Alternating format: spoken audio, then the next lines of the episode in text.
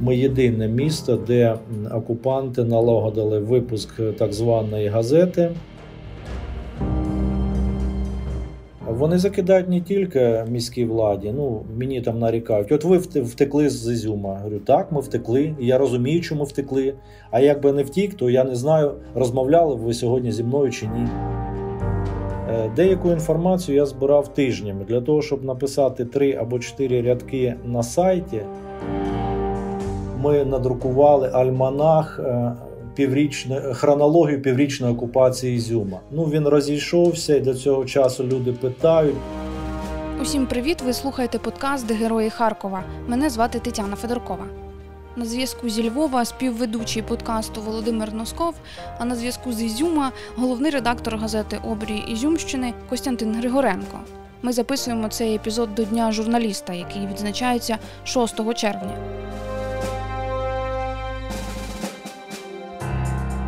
Пане Костянтине, до речі, як ви ставитеся до от 6 червня? Свято, не свято? Це день, коли ми говоримо про свої професійні е, проблеми. Ну для нас завжди це свято. Ми його відзначаємо і збираємося колективом, підбиваємо певні підсумки. Ще в цьому році я ну, не знаю, як ми будемо його відзначати, але ми кожного року його відзначали своїм колективом, збиралися, запрошували ветеранів, перш за все. Це наша традиція. Тому ми ми його завжди святкуємо. Для нас 6 червня це наш професійний, професійне свято, День журналіста. Я знаю, що у вас є приємна подія. Вам подарували Starlink, тобто тепер у вас є стабільний інтернет в Ізюмі. Так розумію, що з цим е, ще у місті після звільнення від російського ворога в місті є проблема, так? Ну, проблеми є. Е, інтернет-провайдери працюють, вже є конкуренція, проводять інтернет, але сказати, що є сталий інтернет в Ізюмі ще не можна так говорити, тому що дійсно в багатьох мікрорайонах інтернету немає. В тому офісі, де ми винаймаємо приміщення. Є інтернет, є от сьогодні вранці виключали світло, але був працював генератор, і ми безперебійно працювали. Але у нас на початку, коли ми відновлювали роботу, були серйозні проблеми з інтернетом. Нам нам не вистачало цього старлінку. Ну і сьогодні ми розуміємо, якщо будуть якісь форс-мажори, то у нас є завжди надійний помічник, який ми можемо включити. Приміщення редакції, воно а, геть зруйноване, чи його можна? Ні, геть. Там е, без вікон, без дверей, пошкоджений дах, дах протікає, такий понівечений стан приміщення, плюс е, розграбоване все обладнання, все від слова взагалі все. Залишились тільки канцелярські столи і там деякі стільці. Все інше. Вся техніка, все все забрали окупанти. Техніка вся під нуль. Під нуль. Виривали навіть розетки, так? Так, виривали розетки, виключателі. Там ми проводили нову проводку, електрокабелі такі для того, щоб підключати опалення е, наші керамічні обігрівачі. Все вирвано з м'ясом, не залишилось нічого. Чи вам відомо, хто е, були в ваших приміщеннях? Це регулярні війська, там ЛНР, ДНР? Хто? Ну, це це були представники ЛНР ДНР. Вони 6 місяців господарювали на території нашого приміщення. У нас великий двір, у нас гаражі. Ну, от, І вони там собі облаштували. Повністю своє, як то кажуть, помешкання. Там у них була і кухня, там і у них і літній душ, і там у них і було, на початках були склади боєприпасів, стояла військова техніка, зенітки. Ну, Згодом вони перемістилися, але якийсь там звод, не знаю, скільки там було чоловік, вони фактично з трав, з перших чисел травня до 10 е, вересня, поки не втікли, проживали саме на території нашого приміщення і території нашої редакції. Любов Шамрай Ізюмчанка, вона мені розказувала, що вони оголошували таке е, полювання за людьми, які були у 2014 році за Євромайдан, потім які активно співпрацювали із е, АТО. А ну можна сказати, що все-таки і за журналістами так розумію теж. А вони вас розшукували? Ну, мені це невідомо, але я знаю іншу інформацію, що коли російські окупанти зайшли в Ізюм, то у них вже були складені списки. От В тих списках моє прізвище точно було. Розшукували вони мене чи ні, мені не достове. Я не знаю цю достовірну інформацію. Але те, що вони зайшли уже з готовими списками, це 100% інформація, тому що ці списки були віддруковані на російській мові, вони були на їхніх бланках. Е, тобто ці списки не готувалися е, на швидкоруч, їх не писали на коліні, коли вони прийшли до Ізюму. Ми можемо припустити, пане Костю, ми можемо припустити, що складенням списків займалися ваші місцеві. Е, комуністи, які потім стали ОПЖЗшниками, тому що давайте будемо відвертими. От так склалося вже, що вони у вас були потужними і в міській раді, і я, я що припускати? Я думаю, що з 2014 року якраз ці списки і формувалися, тому що там були депутати в цих списках депутатів і попередніх скликань е, і е, ветерани АТО. Там були активісти, громадські активісти, там були бізнесмени наші, середній бізнес, е, там були представники е, депутатського корпусу, а також міської районної влади. Це е, достовірні дані, тому що люди вже передавали цю інформацію, коли вони змогли виїхати з тимчасово окупованої території. Їх перевіряли, як правило, це були чоловіки. Їх перевіряли, і дехто з них бачив ці списки, бачив прізвища, які були в цих списках. А розкажіть, будь ласка, що вам переповідав ваш колега, який е, залишився, йому не вдалося виїхати, виїхати, наскільки я зрозумів, і він е, був всі дні окупації. І чи була у нього можливість прийти до редакції, якось більш-менш зберегти майно, чи вже вже чи навпаки він ховався, щоб не полювали? Справа в тім, що коли вже сьогодні ми заднім числом розглядаємо все, що відбувалося, все відбулося настільки швидко. Фактично, з 28 лютого минулого року ми вже не працювали в офісі, ми працювали дистанційно. І газету навіть верстали вже дистанційно. Е, Микола Калюжний весь час перебував в Ізюмі. Частину обладнання він е, переніс е, з другого поверху, де розташована наша редакція, в гаражі.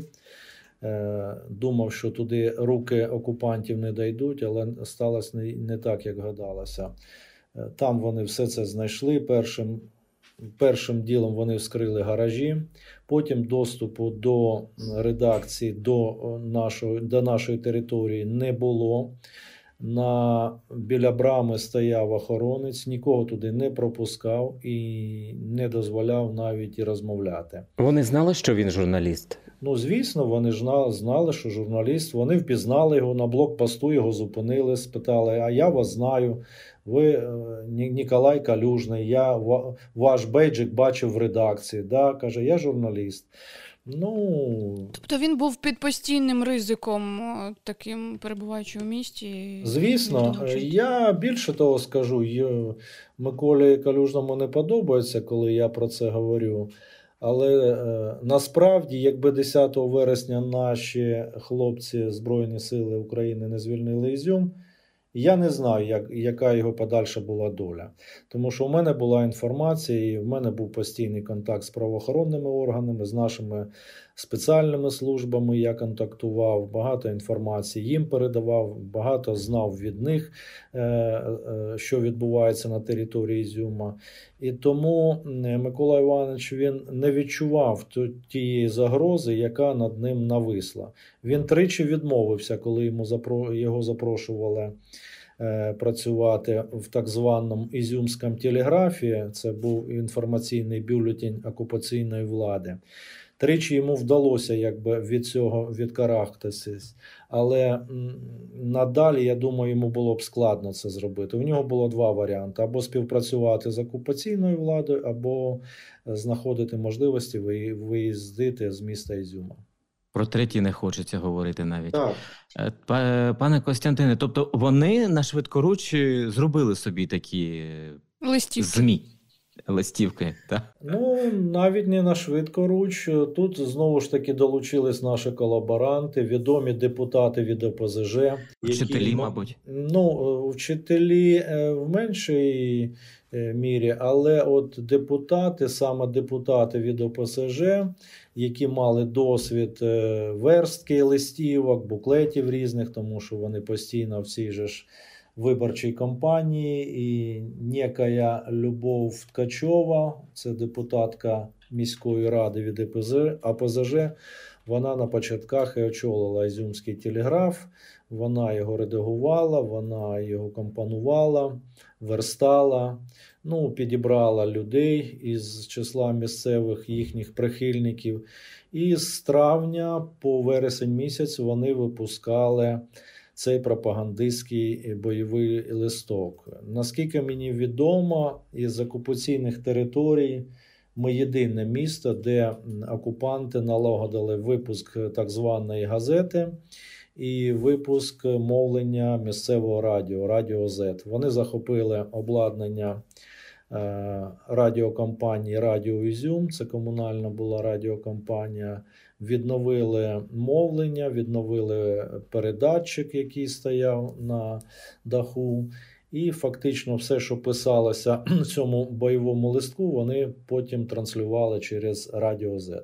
Пане Костянтине, ви е, це чи не єдина газета, українська газета в Ізюмі? Чи єдина? Ну, газета насправді одне з найстаріших видань на Слобожанщині.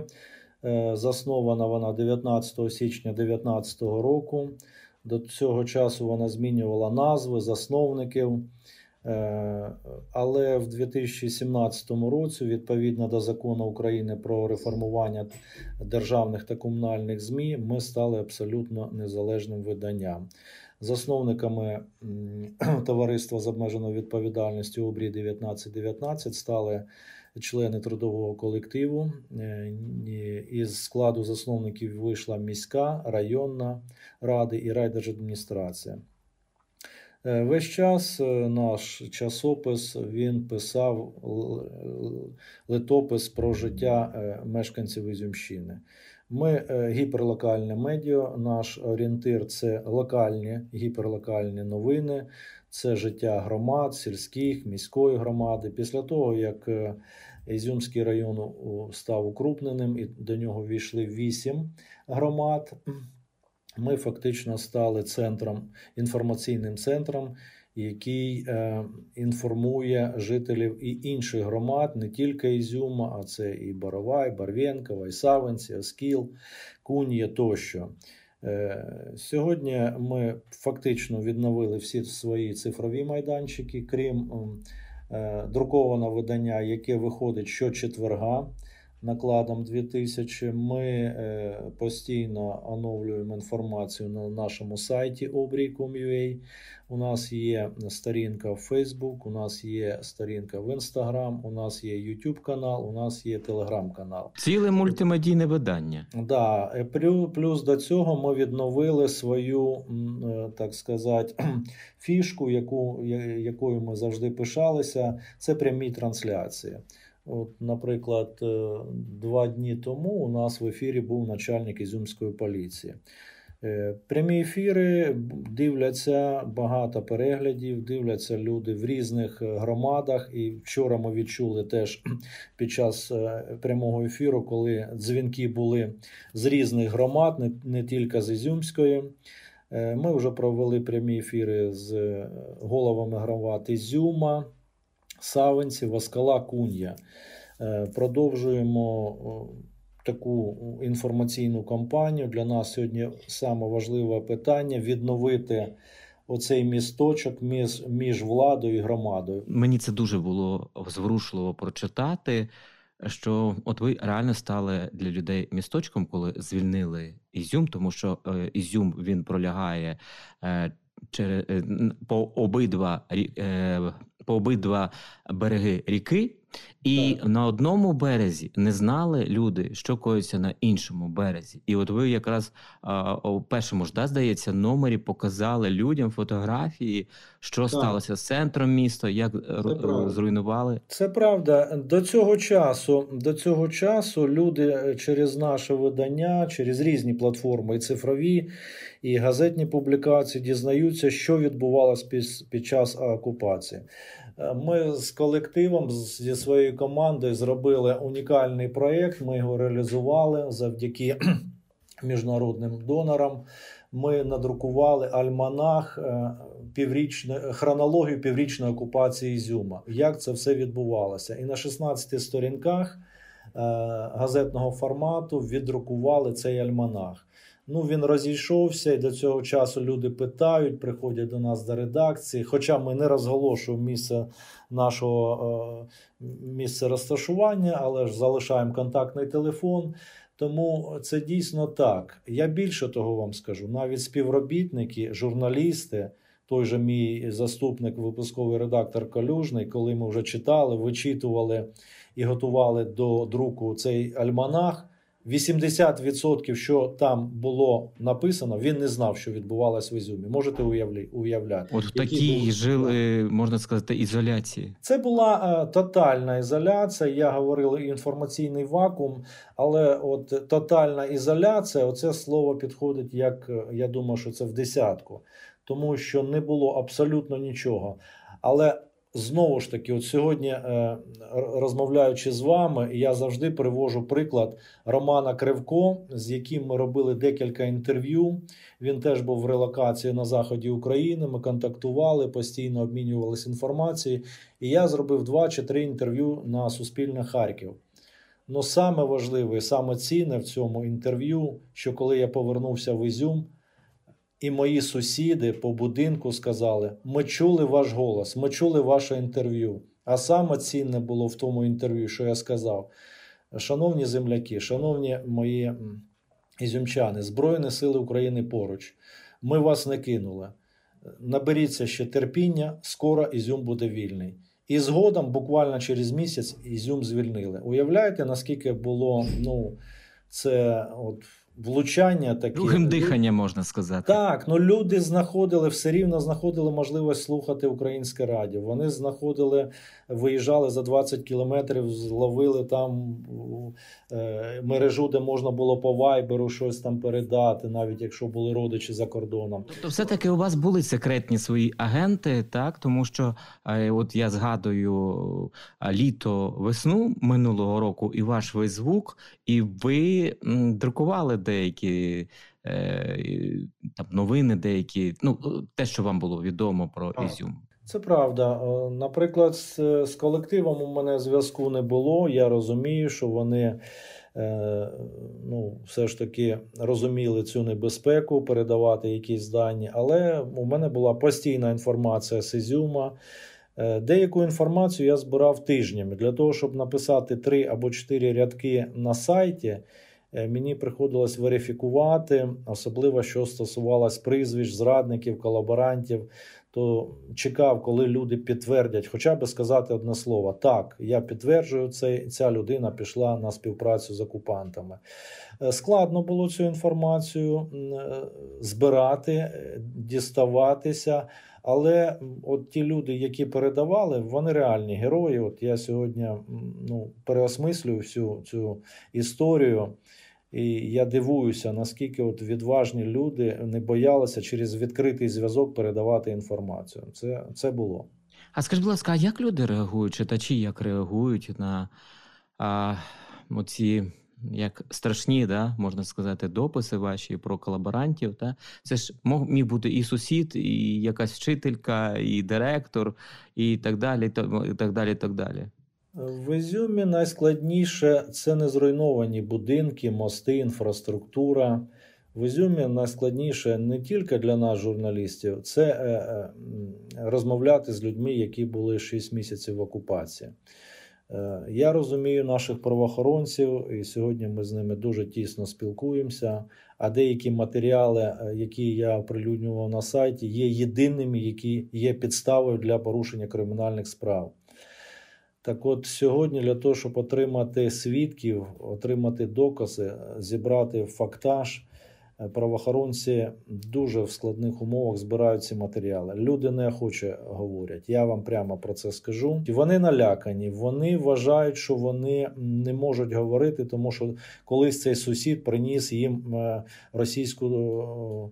Е, хлібину чи ще да, чи консерву якусь, і вважають, що це він тепер їм винен все життя за те, що він там їм приніс бутилку води. Е, це відчувається. Пане Костянтине, е, ви також е, можна сказати, що частина населення може бути проти вас, бо ви допомагаєте викривати. Да? Тобто, якщо спілкуєтеся з правоохоронцями, то частина людей може бути налаштована проти вас. Чи є таке? Ну так воно є. Ми це відчули ще в 2014 році, коли ми втратили тираж газети. Е, ми з перших днів анексії Криму ми писали про те, що це е, Україна. Ми писали про історію Крима, взагалі як Крим, звідки він взявся. Потім ми писали про ОТО, ми писали про Слов'янськ, ми писали про Краматорськ і писали про наших хлопців, воїнів. Е, ми напряму контактували з прес-секретарем Міністерства оборони. Е, тому у нас була дуже оперативна і достовірна інформація. Але е, е, от тоді вже ми відчули, що люди не всі підтримують наш проукраїнський настрій. До нас приходили, нам погрожували. Ми декілька місяців працювали з закритою брамою і там був тільки написаний телефон. Ми нікого з відвідувачів не пускали. Тобто це вже було в 2014 році. Сьогодні також я вам вже на початку нашого інтерв'ю сказав: ми навіть не розголошуємо місце знаходження редакції. І з зрозумілих причин я розшифровувати не буду. Є тільки контактний телефон, і є тільки люди довірені, яким ми дуже довіряємо. Вони приходять до нас до редакції. Костянтине, але відчувається цей холодок а можливо, навіть і якісь такі і. Відчувається. Відчувається. Я ж е, розумієте, багато людей бачив на фото, на відео. Вони навіть не знають, що я про це знаю.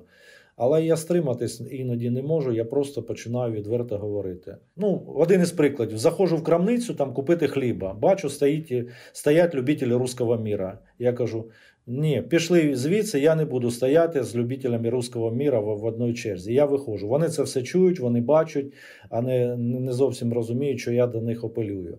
Е, я, е, ну, Коли в мене запитують, звідки я черпав цю інформацію. Багато інформації я брав з телеграм-каналів російських. А в літній період, коли тут було просто нашествие так званих воєнкорів російських, то я слідкував за їхніми телеграм-каналами. І якраз там були фото, відеофіксації. Я бачив, хто там обнімається з самопроголошеною владою і, і таке все інше. Добре, ну давайте все-таки про от якраз любителів руського миру. Що з ними? Їх менше. Вони принишкли. Ви знаєте, ну, коли ми з дружиною поверталися в рідний Ізюм, вона завжди в мене запитувала: я каже, не уявляю, як ми будемо жити поруч з цими людьми. Ну, от з грудня ми живемо, і і ми розуміємо, що серед нас дуже багато е, цих зрадників, які зачаїлися. Останні прильоти шахедів в Ізюм. Е, я впевнений, що це були коригувальники місцеві, ніякі там ні е, Google карти, ніякі там безпілотники, тому що вони сюди вже не долітають. Це були місцеві оці любителі руського міра, і вони продовжують жити серед нас. Е, що бентежить ізюмчан? Бентежить те, що до цього часу нема показових е, вироків суду. До цього часу. Я з одного боку розумію складність збирання Е, докум... фактажу документації підтвердження правоохоронними органами. Ну з іншого боку, все ж таки вже пройшло багато часу. Ми бачимо по іншим районам, по Балаклії, по Куп'янську, і кожного разу читаємо на сайті прокуратури чи поліції, того засудили, того засудили. З чим пов'язуєте?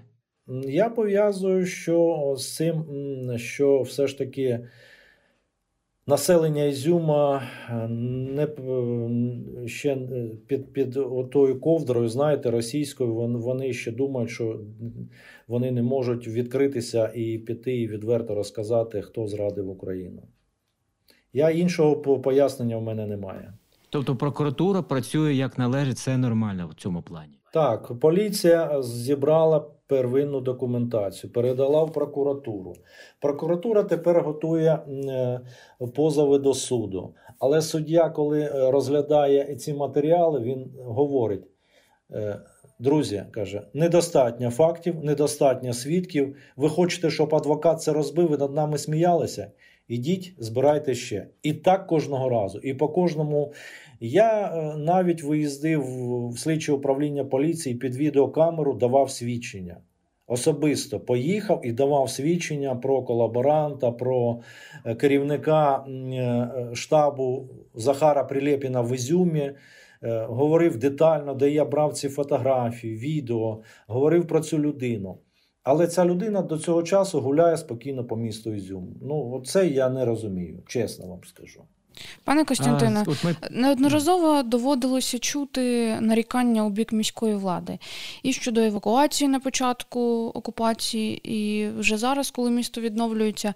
На вашу думку, е, чи обґрунтовані такі нарікання, і як може медіа е, допомогти у вирішенні проблем проблем міста і оцей місток, про який ми вже говорили, між ем, тепер вже між міською владою і людьми, наскільки це реально, щоб все-таки Ізюм відроджувався і, і, і, і вирішував проблеми. Це має місце, ви правильно підмітили, особливо в соціальних мережах, в різних месенджерах. Е, я, наприклад, вам скажу, коли я приїхав до Ізюму, то я відразу видалив оці всі вайбер-групи, які в мене були на Львівщині. Тому що їх читати було неможливо. Просто ну, це жахливі якісь речі там обговорювалися. От Для того, власне, ми проводимо ці прямі ефіри. Ми задаємо незручні запитання. Оці звинувачення, які закидають міському голові, його команді. Вони закидають не тільки міській владі, ну мені там нарікають. От ви втекли з Ізюма. Говорю, так, ми втекли. Я розумію, чому втекли. А якби не втік, то я не знаю, розмовляли б ви сьогодні зі мною чи ні. І люди цього до, до цього часу не розуміють. От вони вважають, що їх кинули. А все було б дуже просто. Я вам говорив за Миколу Калюжного, також можна сказати і за Валерія Марченка, міського голову. Не виїхав би в Марченка, було, був, був би показовий розстріл його на площаді, і що від цього всім би стало легше.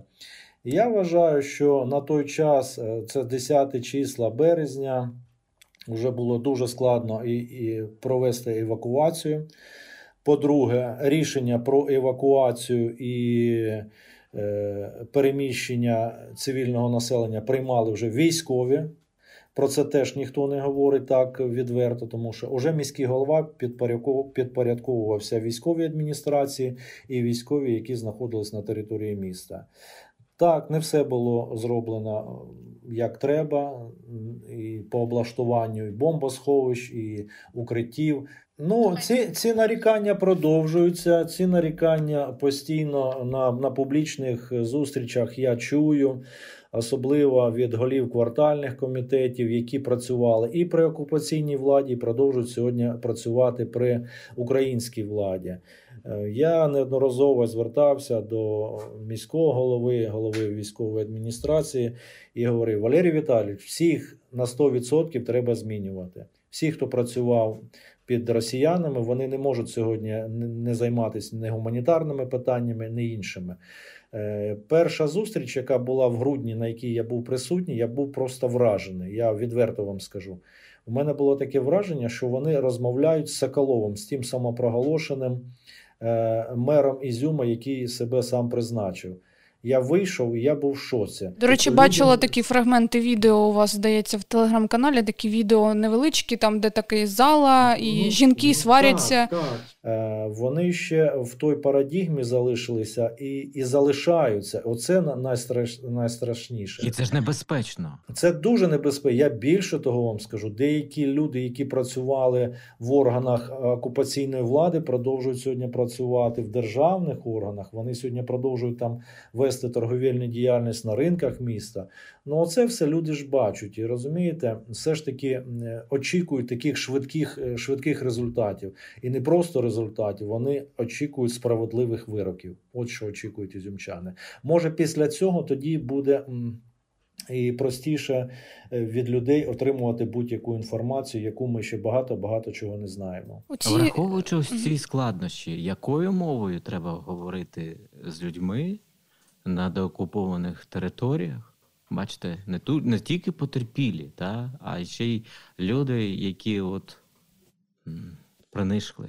Ну, дивіться, дуже обережно треба з людьми розмовляти, тому що вони всі вони інфіковані. Я відверто скажу, це всі люди інфіковані цією російською заразою. Не знаю, як цю хворобу назвати, так, метафору знайти відразу. Але що мене ну, тішить, от реально.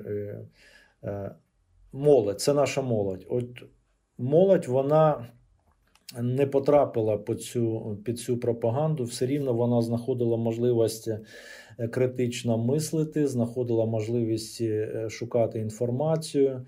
А ще, знаєте, присутність військових, вона все ж таки вносить свій позитивний цей. Е, такий настрій, тому що люди більш е, спокійні, в Ізюмі більше чутно української мови. Це я відверто вам кажу. Навіть в крамницях, на ринках, в магазинах ну це дуже приємно, коли люди вітаються, звертаються українською мовою. Тобто, ми можемо говорити і про тих людей, які все таки їх збільшилося відсотковому да, е, вимірі. Маю на увазі українсько налаштовані. Або це такі, що перевзулися, і, можливо, вони під прикриттям. От ваші відчуття. це. Пані Тетяна, абсолютно ви точно підмітили. Багато ті, хто перешнурувалися. І відразу вони патріоти. Тут вони е, працювали цих штабах гуманітарних російських, а тут вони лайкають і вони е, стали патріотами. Ну вони скажуть, та ми ж виживали. Ну як же ж це? Ну це це типова, це, це типова відповідь, і я на це вже не реагую. Люди, які реально знають, хто чим займався під час окупації, хто мародерив, хто у сусідів виносив навіть і вилки, і ложки, виделки з ложками і з сервізами. І вони сьогодні там себе б'ють у груди, говорять, що ми за Україну. Е, складно вірити цим людям. людям. Я дуже самокритично і критично відношусь до їхньої діяльності, до їхнього, до їхніх настроїв. І це ще буде довго. От з цим треба буде працювати ще довго. Тут навіть не психологи і не педагоги. Але все-таки, е, враховуючи все, що ви сказали, як змінився от як оцей настрій ваших вашого контенту? Ви все-таки е, змінили меседжі до людей? Ні, ми не змінили. Ми продовжуємо е, червоною, е, будемо говорити, стрічкою патріотичний настрій. Ми пишемо багато про відновлення щоб люди бачили, читали, що все ж таки в таких складних умовах влада робить все для того, щоб відновити нормальне життя. Ми багато пишемо про колаборантів, про зрадників. Ми пишемо про те, як люди виживали в ті, в ті складні часи. Ми пишемо про наших воїнів, які вже е, і Після госпіталя вже була ампутація, вже поставили протези. Вони повертаються на війну. Ми про це пишемо. Ми пишемо про наших земляків, які були в полоні, захищали Азовсталь. Ми, ми, Ми все про це пишемо. Я розумію, навіть ті, хто купляє нашу газету, не все їм подобається, про що ми їм пишемо, але вони повинні про це знати. Для нас це теж важливий сигнал. Тобто, вже не буде ізюмського телеграма, телеграфа. І я їм ну, іноді жорстко просто відповідаю: забудьте про ці російські наративи. Ізюмського телеграфа більше в Ізюмі не буде. Буде тільки українське слово. До речі, обрій Зюмщини завжди була україномовна газета. В російськомовному середовищі нам ніколи ніхто не закидав і не ставив питання, чому ми виходимо українською мовою. Знаєте, за цей час я вже багато було серед співзасновників змінилося вже й померли голови адміністрації, мери і так далі. Але жоден з них ніколи не ставив це питання. І це теж дуже важливо. Сьогодні ну, у нас це питання взагалі не стоїть. А Пан... за що ви працюєте? Немає ж реклами, наскільки я розумію. Тобто реклами я бачила вже чи... на Фейсбук рекламу е, О, якогось є, магазину. Да? Я, У нас навіть ну, у Харкові такого такого немає рекламного, як от в Ізюмі. Реклама магазину, ну, і я дуже потішила це. Дійсно, ми потихень, потихеньку відновлюємо рекламний ринок. Е, я дякую дуже нашим підприємцям, тому що вони е, приходять до нас. Рекламу ми розміщуємо і в газеті. Е, в газету приходять уже і з інших міст, там, наприклад, сусідньої Лозової у нас розміщують рекламу. Ми рекламу розміщуємо постійно на сайті. Е, на сайті у нас працює. Е, ми вже багато років працюємо з біржами прямої реклами, і ми розміщуємо рекламу, яка нам надходить через ці біржі прямої реклами. У нас є реклама в інстаграмі, у нас є реклама в Фейсбуці. Тобто ми не таргетуємо, ми не платимо Фейсбуку, ми не платимо інстаграмом. Ми продаємо. Ту аудиторію, яка у нас є. А наша аудиторія це місцева аудиторія, це не накручені якісь там лічильники, де там збільшена кількість е, підписників. Ми знаємо свою чітку аудиторію. Ми знаємо і по статистиці, що переважна більшість у нас жіноча аудиторія, тому десь може реклама більше е, спрямована на, на жіночу аудиторію. Але потихеньку відновлюємо. Плюс до того ми з грудня місяця продаємо газету в роздріб.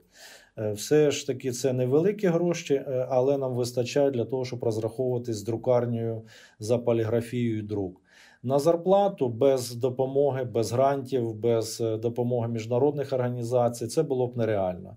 На нараді, яка пройшла е, на цьому тижні в Харківській обласній військовій адміністрації за участю голови національної спілки журналістів, я про це говорив голос. Якби не донорські е, кошти, якби не міжнародні організації, то сьогодні із 12 регіональних газет, які сьогодні виходять на Харківщині, я думаю, що не виходило б жодна. А із 27 все ж таки 12 е, районних видань сьогодні виходять і доносять інформацію населенню. Пане Костянтине, Ізюм зараз, е, на жаль, таке місто суцільних тем. Е, на жаль, наймасовіше поховання Ізюм, е, кожен з цих людей загиблих це окрема історія. Тобто розгрісти е, такий масив інформації зараз вашій маленькій редакції, ну, ну скільки часу на це потрібно, так? І як ви стараєтеся виробити пріоритетність? Ну, дивіться, все ж таки сьогодні найбільш востребована інформація довідкова. Значний час в Ізюмі не було ні телебачення, ні радіо, ні друкованого слова. І сьогодні лише тільки суспільний промінь мають можливість е, слухати ізюмчани. Місцевих радіостанцій поки що немає. Телебачення цифрове е, е, по потихеньку відновлюється. Лише там 10 каналів люди можуть сьогодні приймати через нашу телевежу, яка була зруйнована на початку березня. Е, наш пріоритет це інформація, е, перш за все, що людям корисно. Це відкриття. Е, ну, от Нещодавно відкрився, тільки відновила роботу податкова, робота ЦНАПу, робота банків, банкоматів, графік роботи. От Сьогодні от перед ефіром виставляв інформацію про відновлення приміських сполучень між селами і Ізюмом. Оця інформація найвостребуваніша. Просто люди нас е, і телефонують, і пишуть нам, дайте нам цю інформацію. А хто там староста, до кого там звертати в зруйнованих селах? І ми на це все реагуємо. Зворотній зв'язок, який ми отримуємо під час прямих ефірів, під час. Е, е, телефонних дзвінків, власне, при зустрічі з ізюмчанами ми отримуємо той запит, який вони хочуть від нас почути. Ем, ви сказали, що багато пишете про відновлення, спілкуєтеся з міською владою. ем, чи немає такого ризику, знаєте, е, скатитися на підтримку міської влади? Да? Я можу е, припускати, що це теж можуть вам закидати, бо ви все-таки е, ну, як на боці міської влади, да? не знаю, як це коректно сказати, але от. Ем, не знову там не під дудку. Не стати паркетними. Да, не паркетними. От чи є такі ризики зараз, чи ви не бачите? Дивіться, я, наприклад, завжди говорю, що з владою треба завжди мати контакти. Е, ми ніколи не були такими близькими з владою. Я думаю, що сьогодні не все подобається владі, що ми публікуємо і що ми оприлюднюємо. Але незважаючи на це, у нас є підписаний договор з, з Ізюмською міською адміністрацією. Це невеликі кошти. Я відверто про це кажу: 50 тисяч на рік. Е, це кошти, е, за які ми отримуємо за наші інтерв'ю, за ті публікації, які ми робимо про те, що робить міська влада. Також у нас є невеличкий договір з районною радою. Це, як правило, офіційна інформація, це звіти про виконання бюджету, якісь регуляторні акти тощо. І мені ніколи не подобалось, і я завжди був опонентом так званим медіаекспертам українським, які говорили, що ми там джинсуємо, що ми висвітлюємо е, дуже забагато місцеву владу. Вони просто не розуміють, в яких умовах сьогодні працюють локальні медіа. Е, наприклад, там не буду називати один із районів Харківської області, який відновив роботу. Якби не була підтримка місцевої влади, то газета взагалі не виходила. Так що краще, щоб газета не виходила.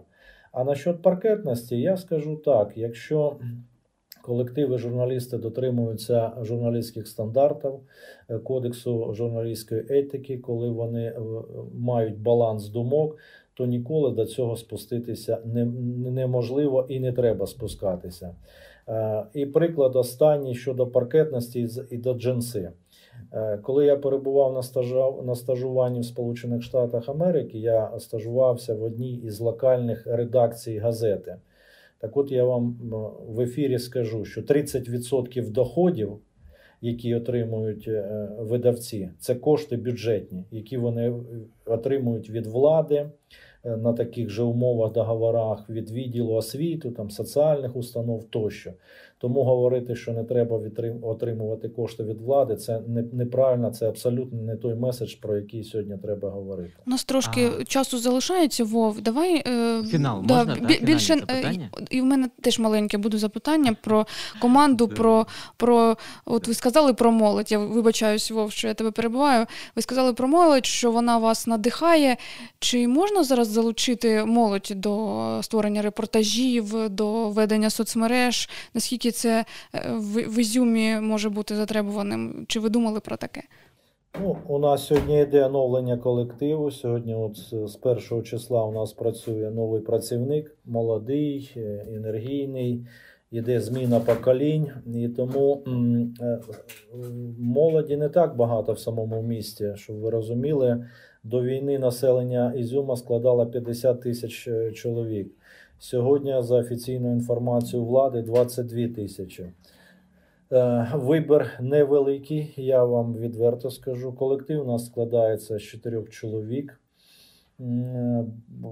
три творчих працівника і один е, бухгалтер, яка працює дистанційно. І от коли Володя на початках запитав, як моя посада, то я б назвав свою посаду так: директор, головний редактор менеджер з продажу газети, водій, е, касир, бухгалтер. Ну, це, напевно, ті функції, які я сьогодні виконую в тій чи іншій мірі, щоб ви розуміли. Е, сьогодні, е, і не тільки сьогодні, проблема підбору кадрів на місцях, вибор невеличкий, як я вже сказав, але треба шукати. Ми не зупиняємося над цим. Я думаю, що у нас є ще можливість взяти одну людину. Принаймні, я бачу свій фінансовий такий план, і ми будемо шукати цих людей серед молоді. І тепер моє фінальне запитання: у великих містах паперовим газетам надто складно конкурувати із із цифровими медіа, із телебаченням. А якщо говорити про а, малі громади, я так відчуваю що якраз а, там краще почуваються паперові газети. Тобто у них залишається ще о, зазор, да, і е, вони там затребувані. Ну, звісно, сільське населення, ми перед ними завжди в боргу. Я прямо скажу, тому що ми туди не доходимо, не доїжджаємо, ми про них мало пишемо. Але це саме лояльна насправді категорія, яка залюбки передплачувала газету, і сьогодні б вона могла передплачувати. Е, на жаль, Укрпошта не готова нам сьогодні гарантувати своєчасну доставку газети, тому ми передплату не оголошуємо. Ми сьогодні розраховуємо тільки на власне, е, власне розповсюдження. Поки що у нас це виходить. Ми відпрацьовуємо різні варіанти шукаємо логістику, як доставляти газету в сільську місцевість. Якщо у нас це вийде, це буде перший досвід. Ми повністю відмовимося від послуг Укрпошти. Я не не просто так не, не не, критикую пошту. Я розумію, в яких умовах вони сьогодні працюють, тому що у нас теж зруйновані приміщення, немає працівників, немає листонож, багато хто не пройшов фільтрацію. Тому треба бути сьогодні реалістом. Критикувати легше за все. Я нікого не критикую. Ми вибрали цей шлях і ми йдемо цим шляхом. Тому кожен на своїй території вибирає е, свою, будемо, як то кажуть, стежку, по якій він буде йти. Ми вибрали цю стежку мультимедійності. Е, не всі мене підтримують, мої колеги, і ми сперечаємося. Але я залишаюсь прихильником мультимедійності. Наша редакція вже давно стала конвергентною. Ми працюємо на всіх платформах і будемо продовжувати це робити. Дякуємо дуже. Дуже дякую, пане Костянтину, за приділений час. Сподіваємося, що у вас все буде добре, тільки тільки найкраще да? бажання, щоб Ізюм був на перших шпальтах е, з хороших приводів і розвитку преси так само. Добре, дякую.